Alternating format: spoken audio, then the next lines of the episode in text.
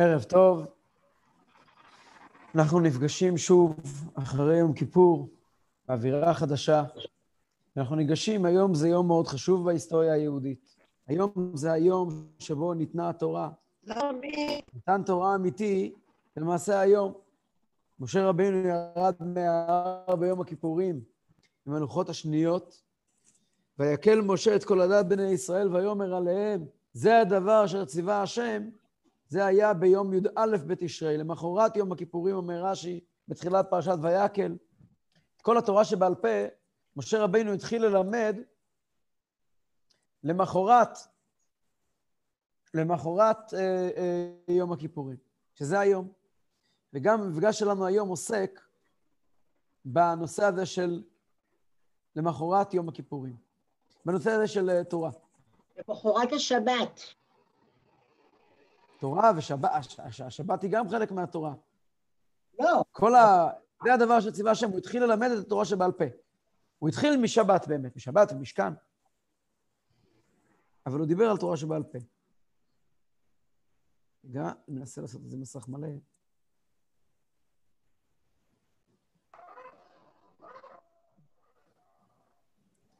ואני שומע. אוקיי. נתחיל. במפגשים הקודמים דיברנו, פרק, בפרק ב', ג', ד', בנינו מהלך. פרק ה' הוא הסיום של אותו מהלך. למעשה פרק ה' הוא הפרק האחרון שעוסק בנושא של נפש אלוקית. ואנחנו כעת מסיימים את העניין של נפש אלוקית. אז מה ידעו לנו על הנפש האלוקית עד עכשיו? נפש האלוקית היא חלק אלוקה ממעל ממש, שירדה למטה בהשתלשלות העולמות, ירדה וירדה וירדה, עד שהיא מקבלת עיצוב של נשמה כאן למטה. כשהיא מקבלת עיצוב של נשמה כאן למטה, היא עדיין רוחנית, היא עדיין אלוקית, היא עדיין קדושה, אבל יש לה מאפיינים שמבדילים, מבחינים בינה ובין נפשות של מישהו אחר. כל אחד יש לו את העדפות שלו, אחד מחפש אתרוג תימני, ואחד מחפש אתרוג קלבריה, ואחד מחפש אה, אה, איך עוזרים לבן אדם אחר, וכל אחד יש לו את הדרך שהנפש אלוקית שלו מתבטאת. כל אלה הם דרכים של ביטוי של נפש אלוקית טהורה, שכל אחד מהם בעצם מבטא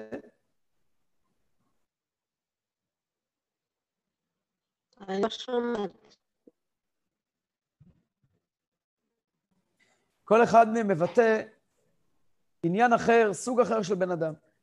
באופן כללי, יש לנו 12 שבטים, באופן פרטי, האריזל כותב, עם ישראל נחלק לכל מיני עדות, ואחרי זה יש גברים ונשים ו- ו- ודורות וסגנונות, וזה בסדר. אבל באמצעות המצוות, המצוות הן הלבושים. מה זה לבושים? אלו פעולות שאנחנו עושים אותן באמצעות המחשבה, דיבור, מעשה שלנו, ודרכם אנחנו מתחברים אל הבורא, מכיוון שהוא ציווה אותנו, את התורה ואת המצוות. זה לא מקום ביטוי שלנו, מקום ביטוי שלו, של הקדוש ברוך הוא. הקדוש ברוך הוא ציווה לנו לברך על לולב, ליטול לולב ואתרוג, נקודה. כאשר ניגשים ליטול לולב ואתרוג, מצוות קיום, מצוות קיום, קיום מצוות לולב ואתרוג שווה לגמרי. אצל כל העדות בעם ישראל, אצל כל הצבעים בעם ישראל. אצל כולם, כולם, כולם, כולם מחויבים באותן מצוות. הקיום של המצווה, קיימתי או לא קיימתי, זה אותו דבר. אצל כולם. לדבר דברי תורה, לומר פסוקים, כולם עושים את זה אותו דבר. עיון התורה, כל אחד מתקדם בתוך התורה כפי שהוא מצליח. אבל התורה היא אותה תורה. התורה היא אותה תורה. אולי לא כל אחד מבין אותה אותו דבר, זה נכון. אבל התורה היא אותה, התורה היא אותה תורה. התורה היא לא משתנה. כאשר אדם מתלבש בלבושים, הוא בעצם מתקרב לקדוש ברוך הוא. נוגע, הוא מתחבר, מתאחד עם הקדוש ברוך הוא. זה, זה הרעיונות של פרק ב', ג' וד'. כעת אנחנו עוברים לפרק ה'.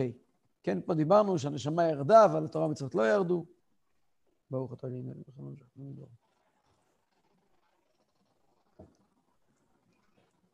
אוקיי. פרק ה'. בתוספת ויהיו באר היטב. לשון תפיסה שאמר אליהו.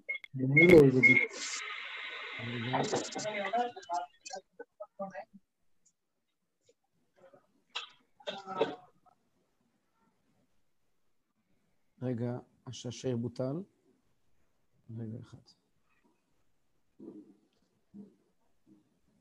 כבוד הרב, אני לא שומעת. אה, ויקטור, אתה פה? מצוין. קח ניהול. אה, רגע, ניתן לך ניהול.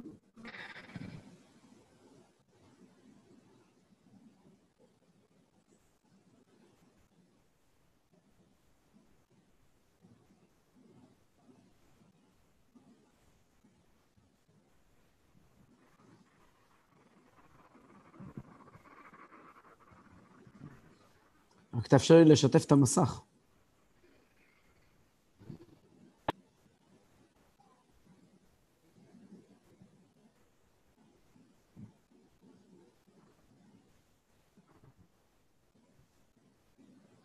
אני יכול לשתף? כן, כן, אפשר לשתף. כן. אה, אז רגע.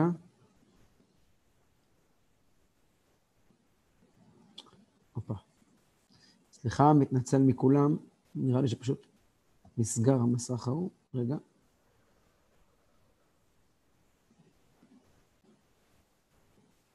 רגע אחד.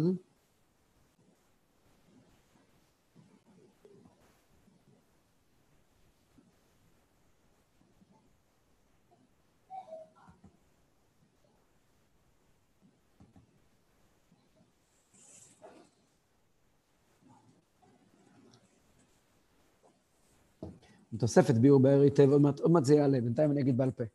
סוף סוף בישיבה קיבלנו כל כך הרבה פעמים קנס ללמוד פרקים האלה בתניא, שאי אפשר שלא לדעת אותם בעל פה. תוספת ביאור באר היטב לשון תפיסה שאמר אליהו. לית מחשבה תפיסה בכלל. אנחנו יודעים שבפתח אליהו, פתח אליהו, מה שנקרא פתיחת אליהו הנביא זכור לטוב, שאומרים את זה אצל חלק מהקהילות בכל יום לפני תפילת מנחה, אצל חלק אחר מהקהילות אומרים את זה בכל שבת. בכל ערב שבת לפני תפילת מנחה. אבל רוב, רוב הקהילות אומרים את זה, ואומרים את זה הרבה פעמים. אז uh, אומרים שמה, אליהו הנביא אומר לקדוש ברוך הוא, אין מחשבה תופסת בך בכלל. אף מחשבה לא יכולה לתפוס בך. מחשבה לא יכולה לתפוס בך. מה הכוונה? אז ידוע שאין הכוונה רק למחשבה אנושית. הכוונה היא שאין שום תפיסה, שום מושג של תפיסה באלוקות. באלוקות אין שום תפיסה של, מושג של תפיסה. כבר סיפרתי לכם היטב את מה, ש... מה שאמר הרב שטיינזלץ, זכר חכם לברכה, שאם אתה רוצה לדעת, אם אתה רוצה לדעת איך אה, לדבוק בקדוש ברוך הוא, אז אה, אם אתה רוצה לדעת איך לדבוק בקדוש ברוך הוא, זה על ידי מצוות. אתה רוצה להרגיש את הקדוש ברוך הוא, לך תיקח הירואין או כל מיני דברים אחרים, יכולים לעזור לך. את הקדוש ברוך הוא לא צריכים להרגיש, הקדוש ברוך הוא צריכים לדבוק. ובאמת אי אפשר לתפוס בו. הרבה פעמים, הרבה מאוד פעמים, אנשים מגיעים בתחושה מאוד לא טובה, מגיעים יום כיפור. הרבה אנשים מצפים להרגיש משהו. פוגשים את זה המון, המון, המון, המון, המון, המון. אנשים מצפים להרגיש משהו. אנשים אומרים לך, תשמע, ישבתי בסוכה ולא הרגשתי כלום. אה, אה, בירכתי על לולב ולא הרגשתי כלום. יש איזושהי ציפייה של אנשים להרגיש קדושה, להרגיש התעלות. עכשיו, יש כאלה תחושות.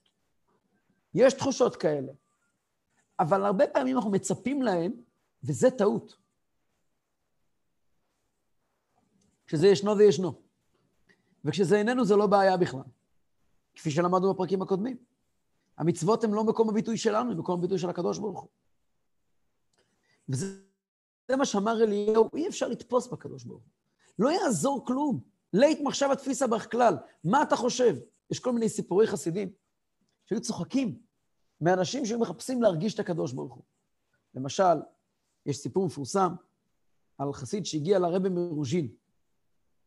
אמר לו, רבה, אני התעניתי 40 יום, ולבשתי לבוש שק, ועשיתי גלגולי שלג, כי קראתי באיזה ספר שמי שעושה את כל זה, זוכה לגילוי אליהו, ואני לא זכיתי לגילוי אליהו.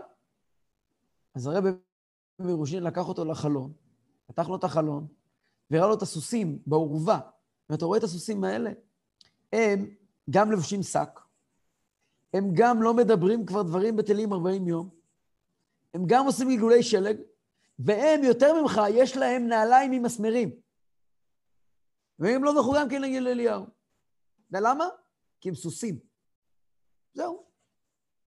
ההבנה הזאת אצל חסידים תמיד לעגו לאנשים שחיפשו מעבר על המידה את הריגושים האלה.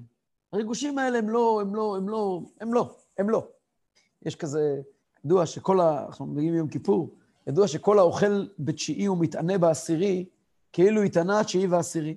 אם אדם אוכל ערב יום כיפור, ומתענה ביום כיפור, כאילו התענה יומיים. אז יש כל מיני אנשים שהיו מתענים יום לפני ערב יום כיפור, כלומר ח' תשרי, ואז בט' כסלו תשרי היו אוכלים הרבה הרבה הרבה, ואז ביום כיפור היו מתענים. היו אומרים שיש להם תענית הפסקה, יש כזה דבר אצל המקובלים של פעם, יש להם תענית של שלושה ימים רצופים, יכולים לכפר על כל מיני עבירות. החסידים אמרו להם שתענית של כאילו מכפרת על עבירות של כאילו. כאילו, בואו, די, די. תפסיקו כל היום לחפש את הריגושים האלה. זה לא יהדות. יהדות היא לא דת של רגשות. אנחנו, מי שרוצה רגשות, יש דרכים מאוד מהירות. יש דרכים מאוד מהירות להגיע להתרגשות הזאת. כמו שהרב שטיינזלץ הציע, יש עשבים, יש מה שנקרא שירת העשבים, ויש אלכוהול, יש כל מיני דרכים להגיע לזה. זו שיטה של. זה הדרך להגיע לדברים האלה. אבל, אבל אה, אה, האם זה קרבת אלוקים? לא בטוח, לא בטוח. יש סיפור ששמעתי ממורי ורבי, רבי כהן, סיפור מאוד עדין. אני לא יודע אם אני יכול לספר אותו. סליחה, סליחה, סליחה, אני לא מסכימה איתך. בדיוק עכשיו...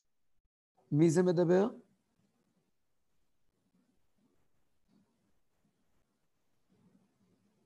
מישהו, רק שמעתי שמישהו שאומר שהוא לא מסכים איתי. אז קודם כל, אם לא מסכימים איתי זה כבר דבר טוב. הדבר הכי גרוע זה שמסכימים איתי. מי שלא מסכים איתי זה מצוין. יכול לכתוב ואני יכול... אני לא שומע כלום. מי שיכתוב אני אוכל לקרוא ולהבין.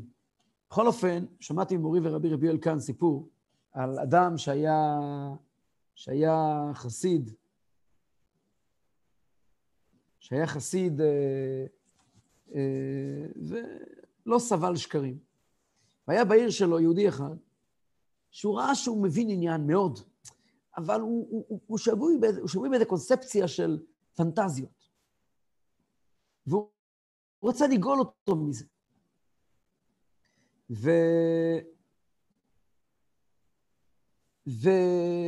טוב, אני, זה סיפור באמת, אני לא, לא אספר את הסיפור, זה סיפור, ל... צריכים הרבה להגיד לחיים בשביל זה, זה התוועדות מיוחדת צריכים בשביל זה. נחזור לנושא שלנו. אינני אומר שהתרגשות היא שקר. יש רגשות. והתרגשות היא דבר טוב, הוא דבר מועיל, אבל הוא לא יעד, הוא לא מטרה. אדם לא יכול לסמן את ההתרגשות כמטרה בחיים שלו, כיהודי. יום כיפור הוא לא יום של, רגע, של רגשות. ברור, יהודי ביום הזה מתרגש, יהודי ביום הזה... כל היהדות זה, אנחנו מגיעים לידי ביטוי עם הרגשות שלנו, ודאי, מה השאלה? אנחנו לא רובוטים. ויהדות היא לא, היא לא, היא לא, היא לא מחנכת להיות רובוטים. אבל בן אדם מגיע ואומר, אני לא מרגיש, הכל בסדר. הכל בסדר. מי אמר שאתה צריך להרגיש? אליהו הנביא כבר אמר, לית מחשב התפיסה בך, אי אפשר לתפוס את הקדוש ברוך הוא. היום בבוקר, יהודי אחד פנה אליי, לא אליי, פנה אל רב בנוכחותי. אמר לרב שהוא הדליק נר ביום כיפור, כפי המנהג, והנר כבה. בספרים כתוב שאם הנר כבה ביום כיפור, זה בעיה. שואל את הרב, מה אני עושה? הרב היה רב מאוד חסידי.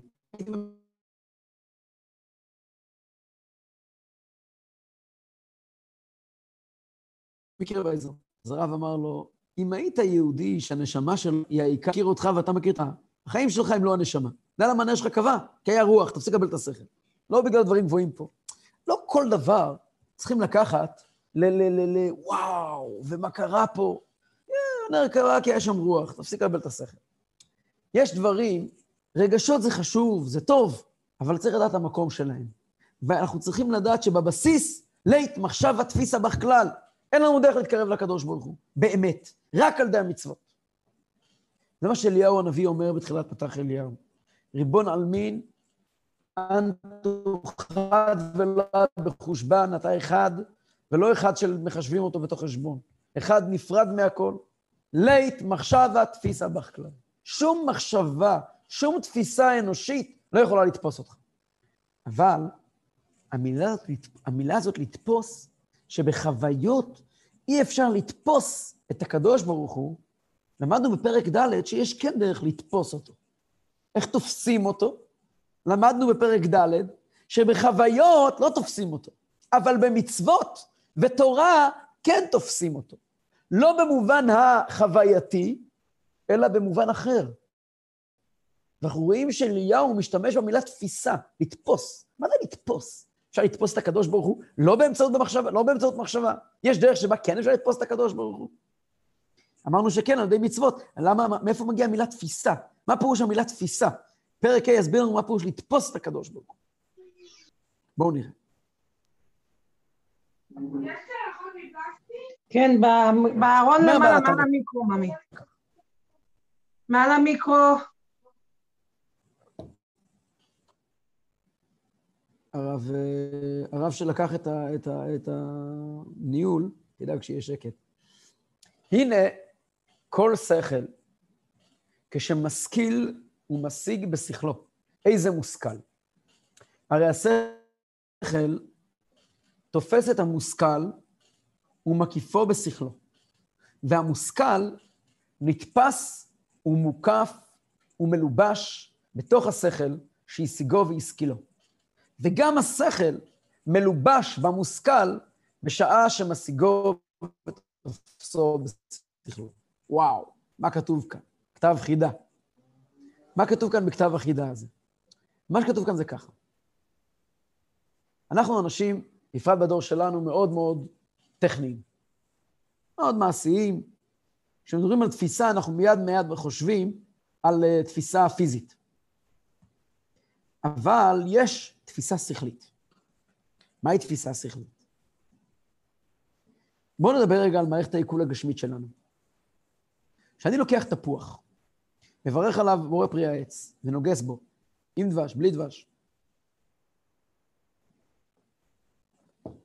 התפוח הוא עצם זר, שיש בו ויטמינים וחומרי בנייה עבור הגוף שלי.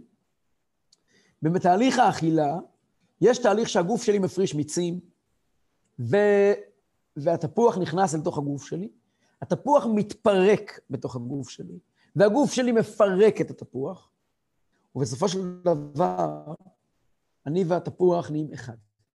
לא, אני, לא, אני והתפוח לא נהיים אחד, התפוח נהיה חלק ממני. משפיע עליי, משפיע על איך שאני מתנהג אחר כך, אם זה תפוח עם הזיות, אז אני אחר כך יכול להיות אדם שמח וכו'. השכל עובד אותו דבר. כשאני קורא משהו, אני קורא מידע. קורא לשכל. יושב, אני קורא כעת, לא יודע, מאמר על, על קורונה. פרסם כעת, הבוקר, מאמר חדש, משהו, תגליות חדשות על הקורונה. יושב וקורא את זה. כשסיימתי לקרוא, אני עשיתי למעשה את אותו תהליך של עיכול. אני עיכלתי רעיון, הבנתי אותו, הוא עשה שכל. מה זה עושה שכל? זה השתלב לי טוב בתוך השכל. תפסתי מה כתוב כאן. עכשיו אני מבין דברים שלא הבנתי לפני כן. הוא עונה לי על הרבה שאלות. הרבה מקומות לא פתורים בשכל שלי, קיבלו פתאום תשובה. וואו, הבנתי, הבנתי. הבנה הזאת זה לא סתם הכנסתי פה אבן בתוך סל. ההבנה הזאת נמצאת לי במוח, והיא באמת עושה שינוי. החכמתי, למדתי משהו היום. והמשהו הזה שלמדתי, זה לא סתם אוצר באוצר הידיעות. אני כעת מבין כל מיני תופעות שראיתי, והתנהגויות שראיתי. אני כעת מבין כל מיני דברים. התהליך הזה הוא תהליך של עיכול. תפסתי שכל, והשכל נהיה חלק ממני. יש אבל שכלים עמוקים עוד יותר. יש שכלים, שכל אמיתי אמיתי,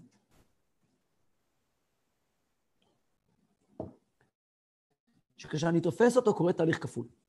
גם אני מעכל אותו, וגם הוא מעכל אותי. מה הכוונה? יש בזה כמה, כמה עניינים. יש תובנות שכאשר אני הבנתי אותן, פעם קראתי שאחד מגדולי הסופרים היוונים, תקופה בעת העתיקה, אמר שרומא כבשה את יוון, אבל יוון כבשה את רומא. את רומא. התרבות הרומאית היא תרבות, תרבות הלניסטית. הרומאים היו ברברים בעצם. כשאתה כובש שכל, השכל כובש אותך. יכול להיות שפיזית אתה שולט, אבל השכל כובש אותך. לכן צריכים מאוד מאוד להיזהר, הוא ידבר על זה בפרקים הבאים, מה קוראים, מה, מה, מה הם חומרי הקריאה שלנו. כי חומר הקריאה שלנו, הוא, הוא משנה אותנו, משנה את האישיות שלנו. אדם קורא משהו, הוא משתנה. ובאמת משתנה. אז, אז כשאני קורא משהו, אני לומד משהו, וואו, המוח שלי קיבל איזשהו, המוח שלי עבר תהליך. אז גם אני הבנתי מה קראתי. קיבלתי מידע חדש, העשרתי את עצמי על ידו. וגם האידיאלים והרעיונות שנמצאים בשכל הזה, גם הם משפיעים עליי. כלומר, גם אני עוקלתי, לא רק אני אכלתי, אני גם עוקלתי, גם אני הפכתי להיות חלק מהרעיון. לא רק למדתי את הרעיון והפנמתי, ובעצם כאילו בלעתי חומר כשהעליונות היא שלי, כמו שאני אוכל תפוח, אלא גם התפוח אכל אותי. כי אני הפכתי להיות באיזשהו מקום שפוט של השכל הזה. זו נקודה מאוד עדינה. ברמה עוד יותר גבוהה, כשמדובר על שכל אמיתי, אמיתי, אמיתי, אני ישבתי ולמדתי משהו, קראתי רעיון. בפרט זה קורה כשלומדים שבת, למשל ביום הכיפורים, בצהריים, היה לי הרבה זמן. אה, הרבנית אליאס אומרת זה בתנאי שהתחברתי למה שראיתי. נכון, נכון, ברור, צודקת לגמרי. ביום כיפור בצהריים ישבתי וקראתי ולמדתי ספר שנקרא עטרת ראש, של הרבי האמצעי, על יום כיפור. ראיתי כמה דברים חדשים, שכמובן עשו לי שכל עם המון דברים שלמדתי פעם, ומאז, כל כמה שעות אני אומר לעצמי, וואו, עכשיו אני מבין עוד משהו, עכשיו אני מבין עוד משהו, עכשיו אני מבין עוד משהו. תהליך הלמידה, בשונה מתהליך אכילת תפוח, כשאני אוכל תפוח, אני לוקח תפוח ביד ומכניס אותו אליי. כשאני יושב ולומד שכל אמיתי, אני כאילו נכנס בתוך השכל. יש פה משהו, הרמב"ם קורא לזה בסוף הלכות מקוואות. אומר הרמב"ם, שטומאה וטהרה זה מגזרות הכתוב, אין להם טעם. אבל יש רמז במקווה. מה הרמז במקווה? כמו אדם שנכנס אל המקווה, נכנס אל המקווה, כל כולו טובל בתוך המקווה. ככה הוא נטהר. אומר הרמב"ם בסוף הלכות מקוואות, כאשר אדם, איש או אישה, נכנסים אל המקווה, טובלים בפנים, מכניסים את עצמם בפנים, זה מזכיר לנו את המשימה שלנו בעולם, לטבול במי הדעת הטהור.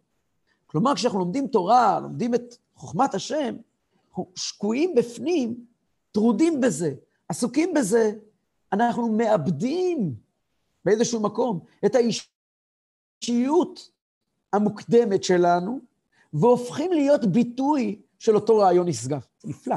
זה נשמע כאילו מקטין, אתה מאבד את האישיות שלך, אבל אתה מאבד את האישיות שלך לטובת רעיון שהוא גדול ממך. כשאתה מתיישב ללמוד משהו, רעיון אמיתי, מי שמונח בסוגיה, מי שבאמת לומד משהו כמו שצריך, הוא מרגיש כאילו הוא בא וטובל בתוך מים. הוא לא שוכב, אחד מהדברים שלימדו אותנו בישיבה, שיש ישיבות שלוקחים את הגמרא עם סטנדר ומנדדים אותה אליך. בישיבה אצלנו, המנהג היה שמניחים את הגמרא על השולחן ומתכופפים אל הגמרא. למה? זה יהיה סימבולי. הרעיון הוא לא הגמרא מגיעה אליך, אתה צריך להגיע אליה.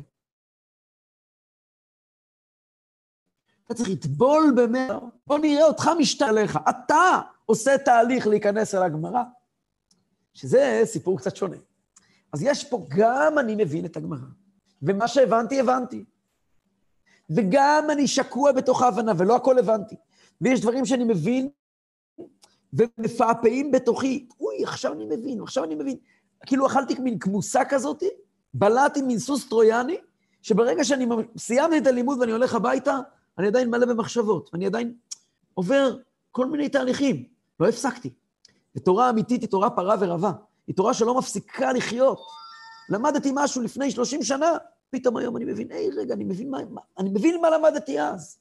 זה לא מפסיק, זה פרה ורבה.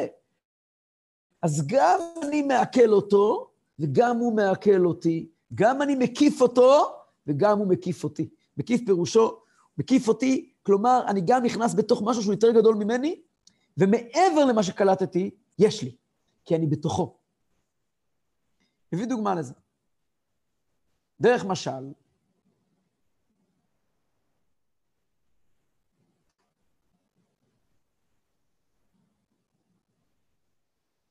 דרך משל, כשאדם מבין, משיג איזו הלכה, במשנה או בגמרא, זה לא אותו דבר משנה וגמרא. משנה הכוונה להלכות, הלכות. גמרא הכוונה עיונים, עומק הדברים. אבל הוא מבין את זה לשורה על בוריה. הרי שכלו תופס ומקיף אותה, וגם שכלו מלובש בה באותה שעה. כאשר אני יושב ואני לומד את ההלכה של, למשל, שסוכה שהיא למעלה מ-20 אמה פסולה. סוכה שהיא גבוהה למעלה מ-20 אמה פסולה. לומד את ההלכה הזאת. ואני מבין שההלכה הזאת היא לא מדברת רק עניין טכני, 20 אמה ולא יותר ולא פחות. יש פה גם רעיון מה התפקיד של הסוכה. למה מסכת סוכה פותחת בהלכה הזאת? מסכת סוכה פותחת בהלכה, סוכה שהיא גבוהה למעלה מ-20 אמה פסולה, כיוון שיש כאן מסר, זה הדרך של, המשנה לומר לי, ללמד אותי את הדין של מה זה סוכה בכלל, שיש מצווה של למען ידעו דורותיכם, כי בסוכות הושבתי את בני ישראל בהוציא אותם מארץ מצרים. יש כאן עניין אמיתי שאני אמור ללכת ולהבין ולהתחבר אליו, ואני מבין את זה טוב, אני מבין את זה טוב. ואני מבין גם את הגמרא, אני מבין את המחלוקת שם רבי יהודה וחכמים, וזה יש להם שיטה כללית בכל מסכת סוכה, ואני מבין את זה טוב, ואני מבין את זה, ואני לומד את זה. אז הנה, הקלתי, הקלתי חלק חשוב בתורה. הבנתי משהו, הבנתי נקודה חשובה בתורה. באמת הבנתי אותה. מצד שני, אבל, להגיד שהבנתי אותה עד הסוף, אף פעם לא הבנתי אותה עד הסוף. הרי תמיד אני יכול ללמוד את, את, את, את, את דברי הרשב"א, ואת דברי הריטב"א, ודברי, ודברי אמר, ואמר, אמר שעה, ודברי אמר... ו, ו, ועד להגיע לרמות הבנה של הרגת שובר, וכל זה עדיין בעולם הפשט, בלי להיכנס להבנות עמוקות עוד יותר. והכל נמצא במילים האלה, סוכה שהיא גבוהה למעלה מ-20 אמה פסולה. אז גם אני הקפתי את השכל, וגם הכנסתי בתוכי מידע שנושא בתוכו, צופן בתוכו אין, ספ... אין סוף חוכמה. והמידע הזה נמצא אצלי בידיים, כי המילי, הכל נמצא בתוך המילים, סוכה שהיא גבוהה, למעלה מ-20 אמה פסולה.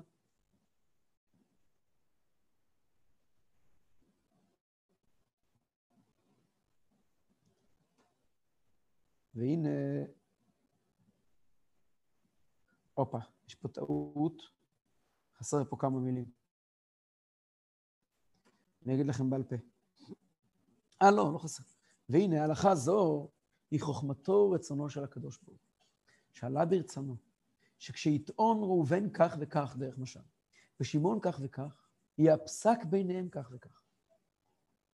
ואף אם לא היה ולא יהיה הדבר הזה לעולם לבוא למשפט על טענות ותביעות אלו, מכל מקום, מאחר שכך עלה ברצונו וחוכמתו של הקדוש ברוך הוא, שאם עיתון זה כך וזה כך, יהיה הפסק כך. הרי כשאדם יודע ומשיג בשכלו פסק זה, כהלכה ערוכה במשנה, או גמרא, או פוסקים, הרי זה משיג ותופס ומקיף בשכלו רצונו וחוכמתו של הקדוש ברוך הוא.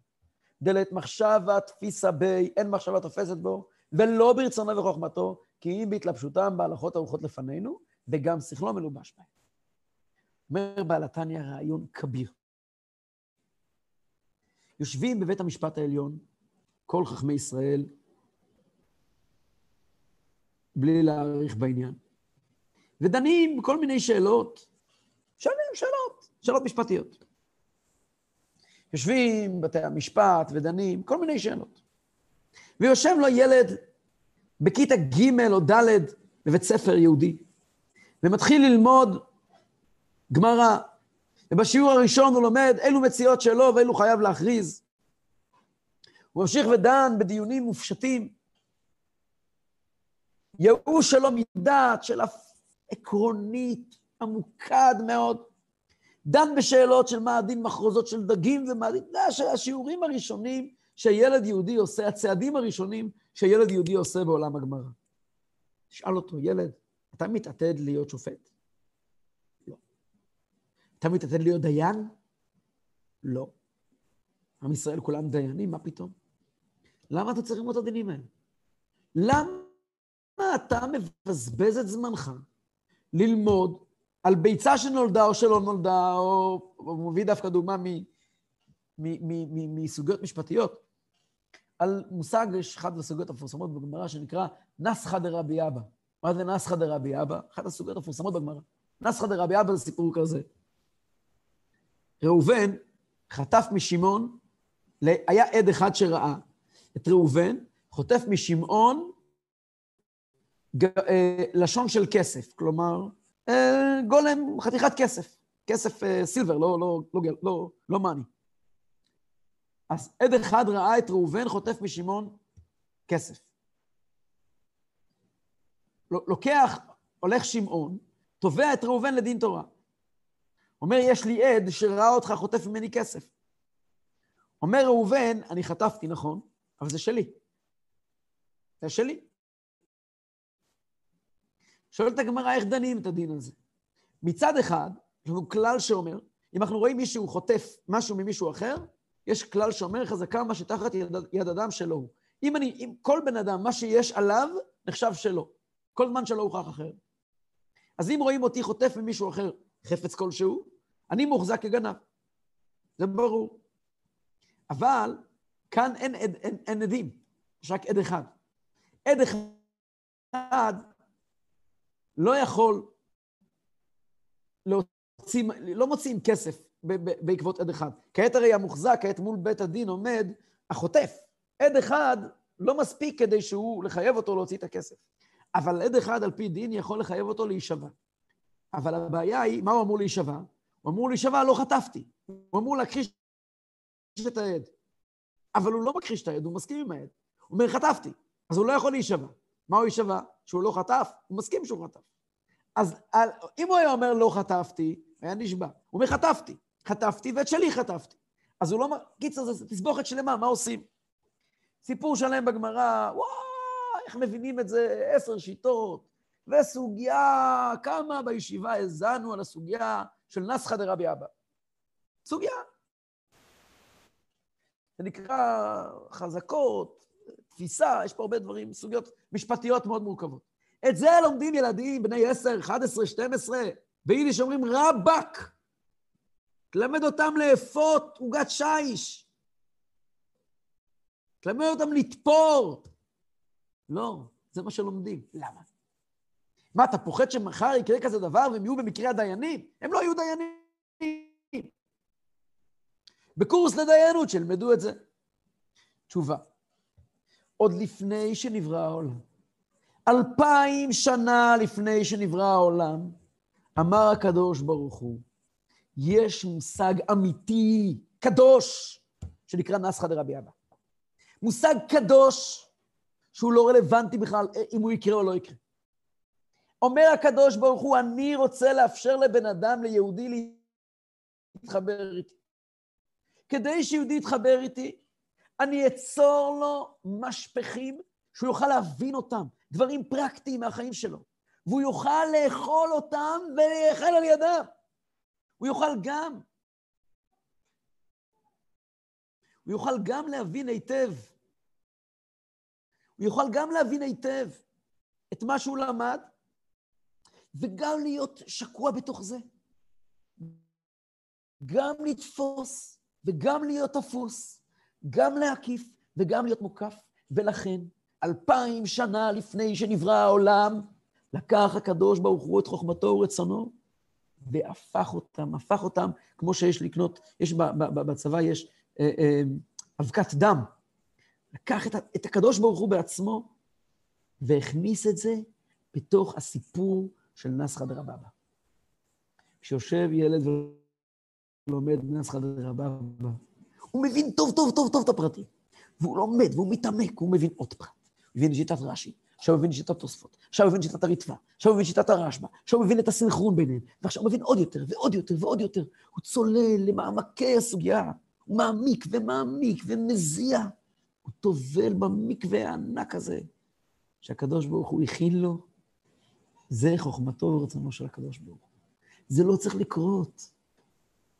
זה לא צריך לקרות. לא צריך שיהיה סיפור של נסחא דרבבא במציאות. לא לומדים את זה כהנחיה מעשית. אלו לא הנחיות מעשיות. זה לא הנחיות לפעולה. נסחא דרבבא, או כל דין אחר, זה גילוי אלוקות. כשאני יושב ולומד, במקרה, אם הדין הזה נמצא אולי בספר החוקים של מדינת ישראל או של חכמי חלד, ואני קורא את זה משם, לא התחברתי עם הקדוש ברוך הוא. אבל אם אני קורא את ההלכה הזאת מתוך הספר שנקרא חושן משפט, או מהספר שנקרא תלמוד בבלי, או מהספר שנקרא שולחן ערוך, או מהספר שנקרא ריטב"א, התחברתי עם הקדוש ברוך הוא. הבנתי רובד אחד, עוד רובד ועוד רובד. הקדוש ברוך הוא אפשר לי לאכול, להתחבר במובן הכי, הכי, הכי, הכי, הכי עמוק. חוכמה. כשיהודי טרוד בלימוד תורה, יהודי לומד תורה, והתורה תופסת אותו, זה החיבוק הכי עמוק עם הקדוש ברוך. רגע אחד, מישהו פה כתב איזושהי הערה, אני רוצה להתייחס אליה. איפה זה היה? הגברת אליאס כותבת, יש בזה רובד הרבה יותר עמוק. למה את מתכוונת?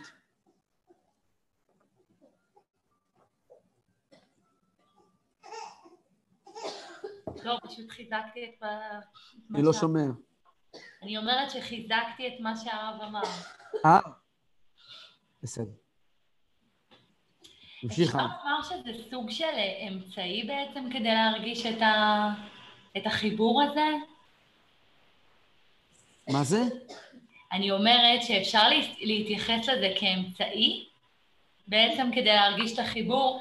אני מדברת על הסוגיה בגמרא, או כל דבר כזה או אחר שבעצם יוצר את החיבור. אז זה סוג של אמצעי מסוים במידה מסוימת. ונתן לנו את תורתו. ודאי שזה אמצעי. זה אוקיי. אמצעי להתחבר עם הקדוש ברוך הוא. כתוב בזוהר, שלושה קשרים מתקשרים זה בזה. ישראל בתורה והתורה בקדוש ברוך הוא. כשיהודי מתקשר עם התורה, הוא מתקשר בקדוש ברוך הוא. אוקיי. זה אמצעי, זה הסולם. וזה דרך, זה, זה הפירוש מה שאליהו הנביא אמר, תפיסה. לתפוס, זה דבר מדהים. כאילו, טניה זה חסידי, נכון? זה כאילו הכי הכי אמור להיות ספר רגשי. אתם מבינים מה כתוב כאן? כתוב כאן שכשאתה רוקד בשמחת תורה ומזיע, אתה לא מתחבר לקדוש ברוך הוא. אתה מרגיש, אתה מגלה את הנשמה, אבל כשאתה לומד סוגיה עמוקה בגמרא, וכביכול אתה, אתה, בוא, אתה מתחבר עם הקדוש ברוך הוא עכשיו. זה, זה, זה, זה נשמע נורא נורא, סלחו לי על הביטוי, זה נראה לי טעי, אבל, אבל זה האמת, זאת האמת, זאת האמת. מישהו פה שואל, האם מה שאנחנו לומדים עכשיו גם נקרא תורה? ודאי, רק מה זה? ודאי שזה תורה, מה השאלה? ודאי שזה התחברות. וכל כך התחברות, יש מעלה בלימוד, אה, אה, שאלה מצוינת, אה, גברת, גברת מגנזי. יש מעלה, כתוב בחסידות, שיש מעלה בלימוד ניגלה ויש מעלה בלימוד חסידות. מה המעלה בכל אחד מהם? המעלה בלימוד ניגלה, כשלומדים הלכה, כמו נסחא דרבבא, כמו סוכה שהיא גבוהה, סוכה זה משהו שאנחנו מכירים מהחיים. מכירים. אז התפיסה שלנו, את, ה, את הנושא, היא הרבה יותר מוחשית. במילא החיבור שלנו אליו הוא הרבה יותר מוחשי. וכשלומדים את זה, באיזשהו מקום הנפש מתחברת יותר עם האלוקות. בחסידות, מדברים על חיבור עם הקדוש ברוך הוא בסוגיות יותר מופשטות, ממילא ההבנה שלנו בהם היא פחות, מצד אחד, ומצד שני הם יותר מרגישים את הקדוש ברוך הוא, כלומר ההשפעה של הסוגיות עלינו יותר חזקה. בניגלה, החיבור שלנו, שאני מקיף, יותר חזק. בחסידות, אני יותר מוקף, כלומר, אני יותר מושפע. כי כשלומדים חסידות, אנחנו משתנים. הרבי המהר"ש אמר שכשאדם, יש שלושה כללים שחייבים לעבוד, כך אמר הרבי המהר"ש. מי שיש לו הרבה הרבה הרבה כסף, נהיה משוגע. ככה זה. עשירים הם משוגעים. מי שיש לו, מי ששותה הרבה וודקה, נהיה שיכור. גם ככה, לא יודע אם פעם בדקתם את זה, אבל מהניסיון אני אומר לכם, מי ששותה הרבה וודקה נהיה, נהיה שיכור. ומי שלומד חסידות נהיה עדין. אה, יש כאלה שלומדים חסידות, ואתה לא רואה שהם נהיו עדינים. אומר הרבי המרש, תראה, יש גם כאלה ששתו וודקה ולא נהיו שיכורים. רק אומר שהם צריכים לשתות עוד קצת וודקה. ישתו עוד, עוד, עוד, בסוף הם יהיו שיכורים. מי שיש לו כסף, יש כאלה שיש להם הרבה כסף והם נורמליים. התשובה, אין להם מספיק. אם היה להם יותר כסף, הם משוגעים. גם מי שלומד חסידות ולא נהיה עדין, זה כי הוא לא למד מספיק. לימד יותר חסידות, הוא יהיה עדין. בסוף זה משנה אותך. זה מוכרח לשנות אותך.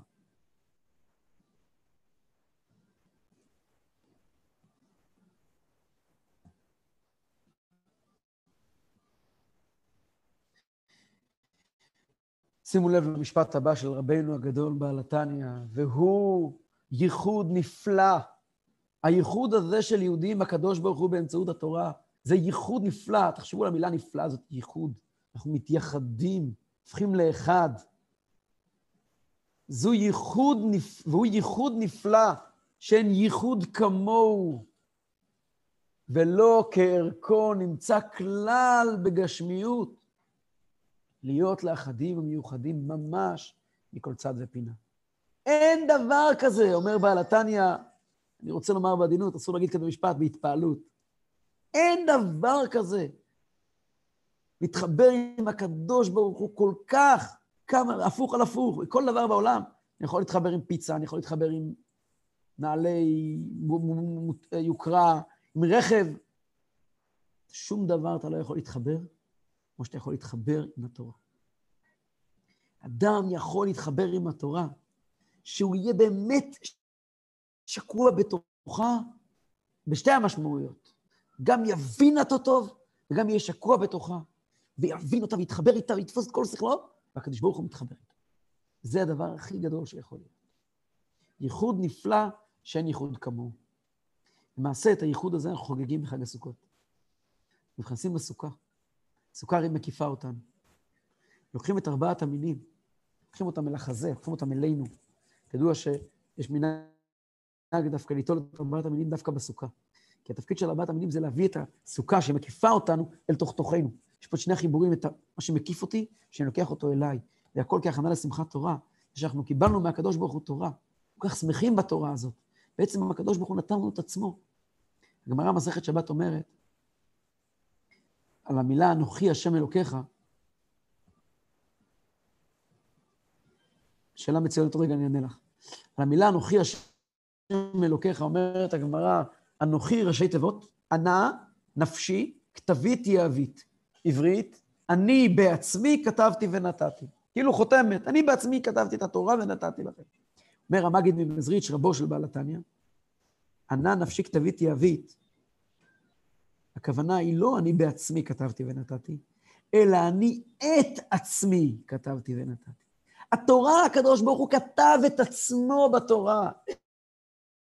כשלומדים תורה, לומדים את הקדוש ברוך הוא. שואלת הגברת אליאס, שאלה מתבקשת, תודה רבה לך, מה עם תפילה? תפילה אי אפשר להרגיש חיבור כזה? התשובה היא, בתפילה אתה יכול להרגיש חיבור הרבה יותר גבוה. תפילה היא כל כולה רגש. אבל המילה חיבור שייכת לתורה, לא לתפילה. בתפילה זה מבטא אותי, בתורה זה מבטא אותו, זה הנקודה. יש לנו שלושה עמודים שעליהם העולם עומד. תורה, עבודה וגמילות חסדים. כל אחד מהם הוא ערוץ קשר אחר לגמרי בין יהודי לקדוש ברוך הוא. עבודה, כלומר תורה, אה, אה, אה, תפילה וקורבנות, באים לבטא אותי במקסימום. מצוות באים לבטא את הקדוש ברוך הוא במקסימום. כי במצוות אין לנו שום תפיסה. כלום. אנחנו מניחים, לוקחים את הלולב, מרימים אותו, קיימנו מצווה. מה הבנתי, מה עשיתי? כמה שאני אלמד, לא הבנתי מה עשיתי. זה הקפסולה של הקדוש ברוך הוא. בתורה יש את שניהם. גם זה התורה של הקדוש ברוך הוא, וגם אני הבנתי אותה. זה חיבור של שניהם ביחד.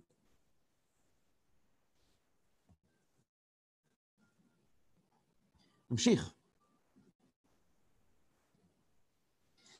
וזאת מעלה יתרה, גדולה ונפלאה, לאין קץ. כמו שאדמו"ר הזקן אהב תורה, אני לא יודע אם קיים יצור על, בעולם שאוהב תורה כמו שאדמו"ר הזקן אוהב תורה. שואלת uh, הגברת יוסף, כשאדם לומד חוכמות חיצוניות, הרי גם הוא מקיף וניקף. האם זה אותו סוג איחוד? את עלית על אחת השאלות היותר מפורסמות בחסידות. שאלה מאוד מפורסמת ונחלקו בה גדולי החסידים, בכל הדורות, ויש תשובות לכאן ולכאן.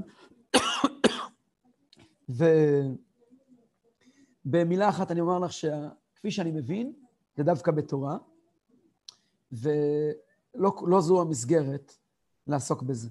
זו שאלה מצוינת, כבר דנים בשאלה הזאת 200 שנה.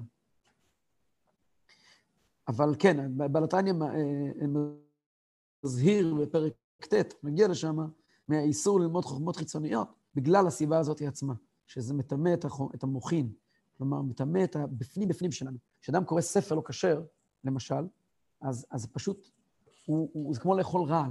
הוא נוגע ברבדים הכי עמוקים בנפש שלו. אוקיי, וזוהי מעלה יתרה, גדולה ונפלאה לאין קץ, שבמצוות ידיעת התורה והשגתה על כל המצוות מעשיות. אפילו על מצוות התלויות בדיבור. ואפילו על מצוות תלמוד תורה שהן בדיבור. גם תלמוד תורה, יש מצווה ללמוד תורה עם הפה.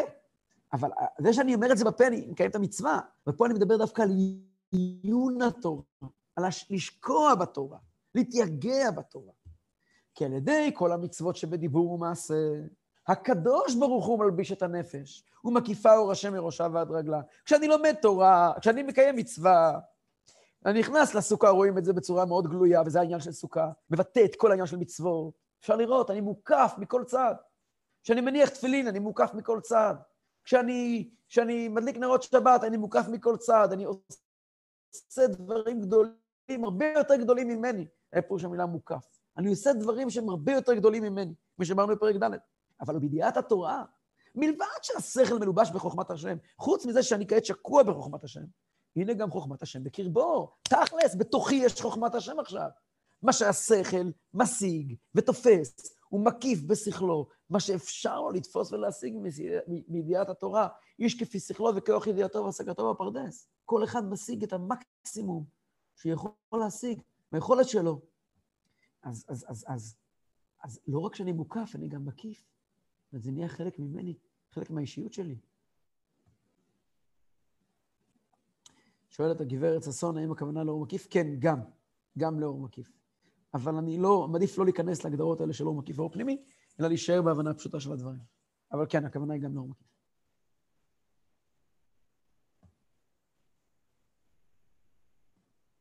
ולפי שבידיעת התורה. התורה מלובשת בנפש האדם ושכל, ושכלו, ומוקפת בתוכם, לכן נקראת בשם לחם, ומזון הנפש. התורה נקראת לחם, יש פסוק לכו לחמו בלחמי. כי כמו שהלחם הגשמי זן את הגוף, כשמכניסו בתוכו וקרבו ממש, ונהפך שם להיות דם ובשר כבשרו, ואזי יחיה ויתקיים, כך בידיעת התורה והשגתה בנפש האדם, שלומדה היטב בעיון שכלו, עד שנתפסת בשכלו ומתאחדת עמו, והיו לאחדים, נעשה מזון לנפש, וחיים בקרבה, מחיי החיים אין סוף ברוך הוא, המלובש בתורתו וחוכמתו ותורתו שבקרבה. וזהו שכתוב, ותורתך בתוך מעי. מה הכוונה? אומר בעל התניא ככה. אומר רבינו בעל התניא ככה. הנשמה שלנו ירדה. פה בעולם הזה הנשמה היא לא כמו שהיא למעלה. מה זה מזון? מזון זה חיבור הנפש עם הגוף. כשאני אוכל לחם, אז הנפש שלי יותר מחוברת איתי, יותר מחוברת עם החיים שלי כאן. כשאני לומד תורה, והתורה היא חומתו של הקדוש ברוך הוא, פנימיות הנשמה שלי, כלומר, הנשמה שלי למעלה, האלוקות, הקדושה עצמה, מחוברת עם הנשמה שלי למטה. כתוב על התורה, השם עוז לעמו ייתן, השם יברך את עמו בשלום. הסביר בעל התניא במקום אחר, מה זה שלום? השם יברך, אין עוז אל התורה, כתוב, השם עוז לעמו ייתן, הכוונה לתורה. השם עוז לעמו ייתן, השם יברך את עמו בשלום. מה השלום? זה אומר בעל התניא, בית שלום. יברך את עמו בשלום, זה בית שלום. שני שלומות, שתי שלומות, שני שלומות. שלום אחד, ושלום בין הנפש האלוקית לנפש הבהמית, זה לא הנושא שלנו כאן. שלום שני, שלום בין הנפש האלוקית כאן למטה, לשורש העליון שלה למעלה. כשאדם לומד תורה, זה כל הרעיון של יום הכיפורים. האדם מתחבר עם השורש העליון שלו. כשלומד תורה כמו שצריך, מי שחושב שהתורה היא, רחמנא ליצלן, לא יודע מה, איזה מידע, איזה מקום ש, של, של, של לחדד את המוח, רחמנא ליצלן, אז זה, זה הפך כבוד התורה. אני חושב שהתורה זה מקום להתפלפל בה, להגיד מה ש... תורה זה מקום ללמוד ולהבין כל נקודה ולהתעמק ולהתבטל ולהתמסר. כשאדם לומד תורה בצורה נכונה, אז הנפש שלו פה למטה מתחברת, מקבלת עוד חיים ועוד חיים מהנפש שלמעלה, מהחלקים העליונים שלה. ואדם נהיה יותר, מה שנקרא, בן תורה. רואים עליו שהתורה משפיעה עליו. הוא הופך להיות יהודי מסוג אחר, הוא הופך להיות יהודי שהנשמה שלו מהירה. זה הכוח של תורה. כמה אנחנו צריכים להודות על התורה. אומר הבח, חבל שלא הבאתי את זה, אולי אני אביא את זה שבוע הבא ככה, בתחילת השיעור. אומר הבח, אולי נסיים את השיעור היום עם הבח הזה, אני אקרא אותו בפנים, שנייה אחת. יש לי פה מולי, אני במקרה היום בבית, יש לי פה את כל הספרים, ואני אפתח שנייה את הטור, סימן מ"ח, מול העיניים, ואני אקרא לכם את הבח. סימן מ' מ"ז. הנה, וואו, איזה יופי. אני אקרא לכם את דברי הבח. אומר הבח כך,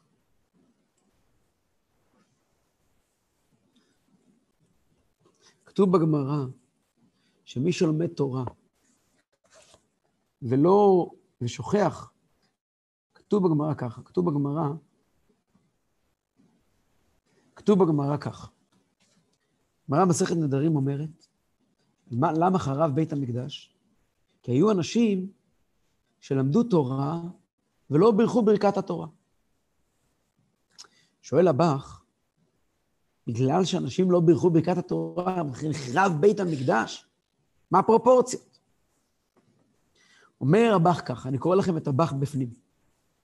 בתוך הספר טור שולחן ערוך, יש בח, זה בית חדש, רבי יואל סירקיש, אחד הפירושים החשובים ביותר. כותב ככה. נראה דכוונתו, התברך, מעולם הייתה, שנהיה עוסקים בתורה, כדי שתתעצם נשמתנו בעצמות ורוחניות וקדושת מקור מוצא התורה. הסיבה שהקדוש ברוך הוא נתן לנו את התורה, זה כדי שנתחבר איתו, עם המקור של התורה. לכן נתן הקדוש ברוך הוא תורת אמת לישראל במתנה, שלא תשתכח מאיתנו, כדי שתתדבק נשמתנו וגופנו ברמ"ח איברים ושסה גידים ברמ"ח מצוות עשה ושסה לא תעשה שבתורה. ואם היו עוסקים בתורה על הכוונה הזאת, אם יהודים ילמדו תורה בצורה כזאת שיחשבו על נותן התורה, היו המה מרכבה והיכל לשכינתו יתברך. הבני ישראל שלומדים תורה בצורה כזאת, הם בעצמם הופכים לבית מקדש, שהייתה השכינה ממש בקרבם, כי היכל השם המה. כתוב בספר ירמיהו, שאומר על עם ישראל אומרים על בית המקדש, היכל השם, היכל השם המה, היכל השם המה, היכל השם המה, שלוש פעמים. מה הכוונה? הכוונה היא שיהודי שלומד תורה, התורה היא הרי, הקדוש ברוך הוא שוכן בתוך התורה. כשיהודי לומד תורה, הקדוש ברוך הוא שוכן בתוכו. אז היהודי הוא היכל השם. ובקרבה ממש הייתה השכינה קובעת דירתה. בתוך היהודי השכינה הייתה גרה. והארץ כולה הייתה מאירה מכבודו. כל העולם היה מאיר מהאור שזורח בתוך הלב של היהודי שלמד תורה. בזה יהיה קישור לפמליה של מעלה עם פמליה של מטה. והיה המשכן אחד. השם יברך את עמו בשלום. הקדוש ברוך הוא רוצה שלום בין פמליה של מעלה לפמליה של מטה, בין הקדושה העליונה לקדושה התחתונה, ויהודי והקדוש ברוך הוא יהפכו להיות אחד. הוא ממשיך ואומר, אני בעל פה אני אקרא, לא אקרא את זה בפנים עכשיו, שכשיהודים למדו תורה, חשבו שזה פשוט מעניין, חשבו שזה פקולטה ללימודי תלמוד, הם, הם החריטו את התורה מנותן התורה, והתייבשו. החיבור האלוקי, המשכן, הקדושה האלוקית, שהייתה אמורה לשרות בלב שלהם, מתה. הם למדו תורה, הם דיברו על, על, על, על, על, על, על, על נסחא דרבבא, אבל לא זכרו שזה הקדוש ברוך הוא בפנים. מה שקרה זה שנסחא דרבבא הפך להיות סתם נסחא דרבבא. בזה הם בעצם החריטו את התורה שלהם מהקדושה של הקדוש ברוך הוא. כשבית המקדש נחרב זה כבר הייתה תוצאה מזה. כי בית המקדש היה מקום חרוב כבר. הוא היה חרוב מלשון חרבה הארץ, מקום יבש. כל התוכן של בית המקדש היה התורה שהיהודים למדו והתחברו עם הקדוש ברוך הוא. כשיהודים למדו תורה ולא התחברו עם הקדוש ברוך הוא, הכל מת.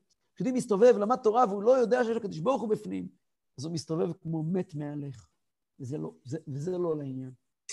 לכן כשאנחנו לומדים תורה, אומר, מסיים פה ואומר, שכשאנחנו לומדים תורה, אנחנו צריכים להגיד לקדוש ברוך הוא תודה רבה, ולשמוח בשמחת שאומרים את, בברכת התורה אומרים, וערב נא השם אלוקינו. לא רק מבקשים שאני אבין, מבקשים שזה יהיה מתוק לי, שנתחבר עם זה, שנתחבר עם זה שאני והתורה נהיה אחד. כשאני והתורה נהיה אחד ואני אזכור את הקדוש ברוך הוא, זה הדבר הכי יקר שיש לנו.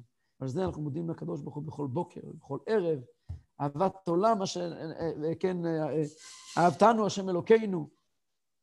להודות לקדוש ברוך הוא על המתנה הנפלאה שהוא נתן לנו, התורה הקדושה.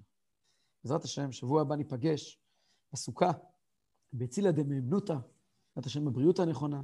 רוצה להקדיש את השיעור לרפואתם של כל חולי עמו ישראל, בפרט חולי הקורונה, למיניהם ולסוגיהם, וגם לרפואתו של ידידי משה בן מולוק, שהקדוש ברוך הוא ישלח דברו וירפאם בקרוב ממש.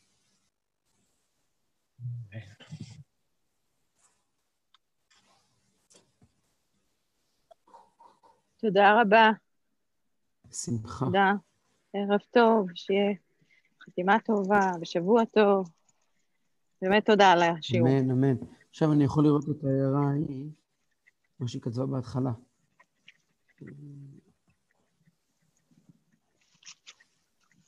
יש, יש בזה משהו, ש, מה שלמדנו היום, לפחות ככה אני חוויתי את זה. רגע.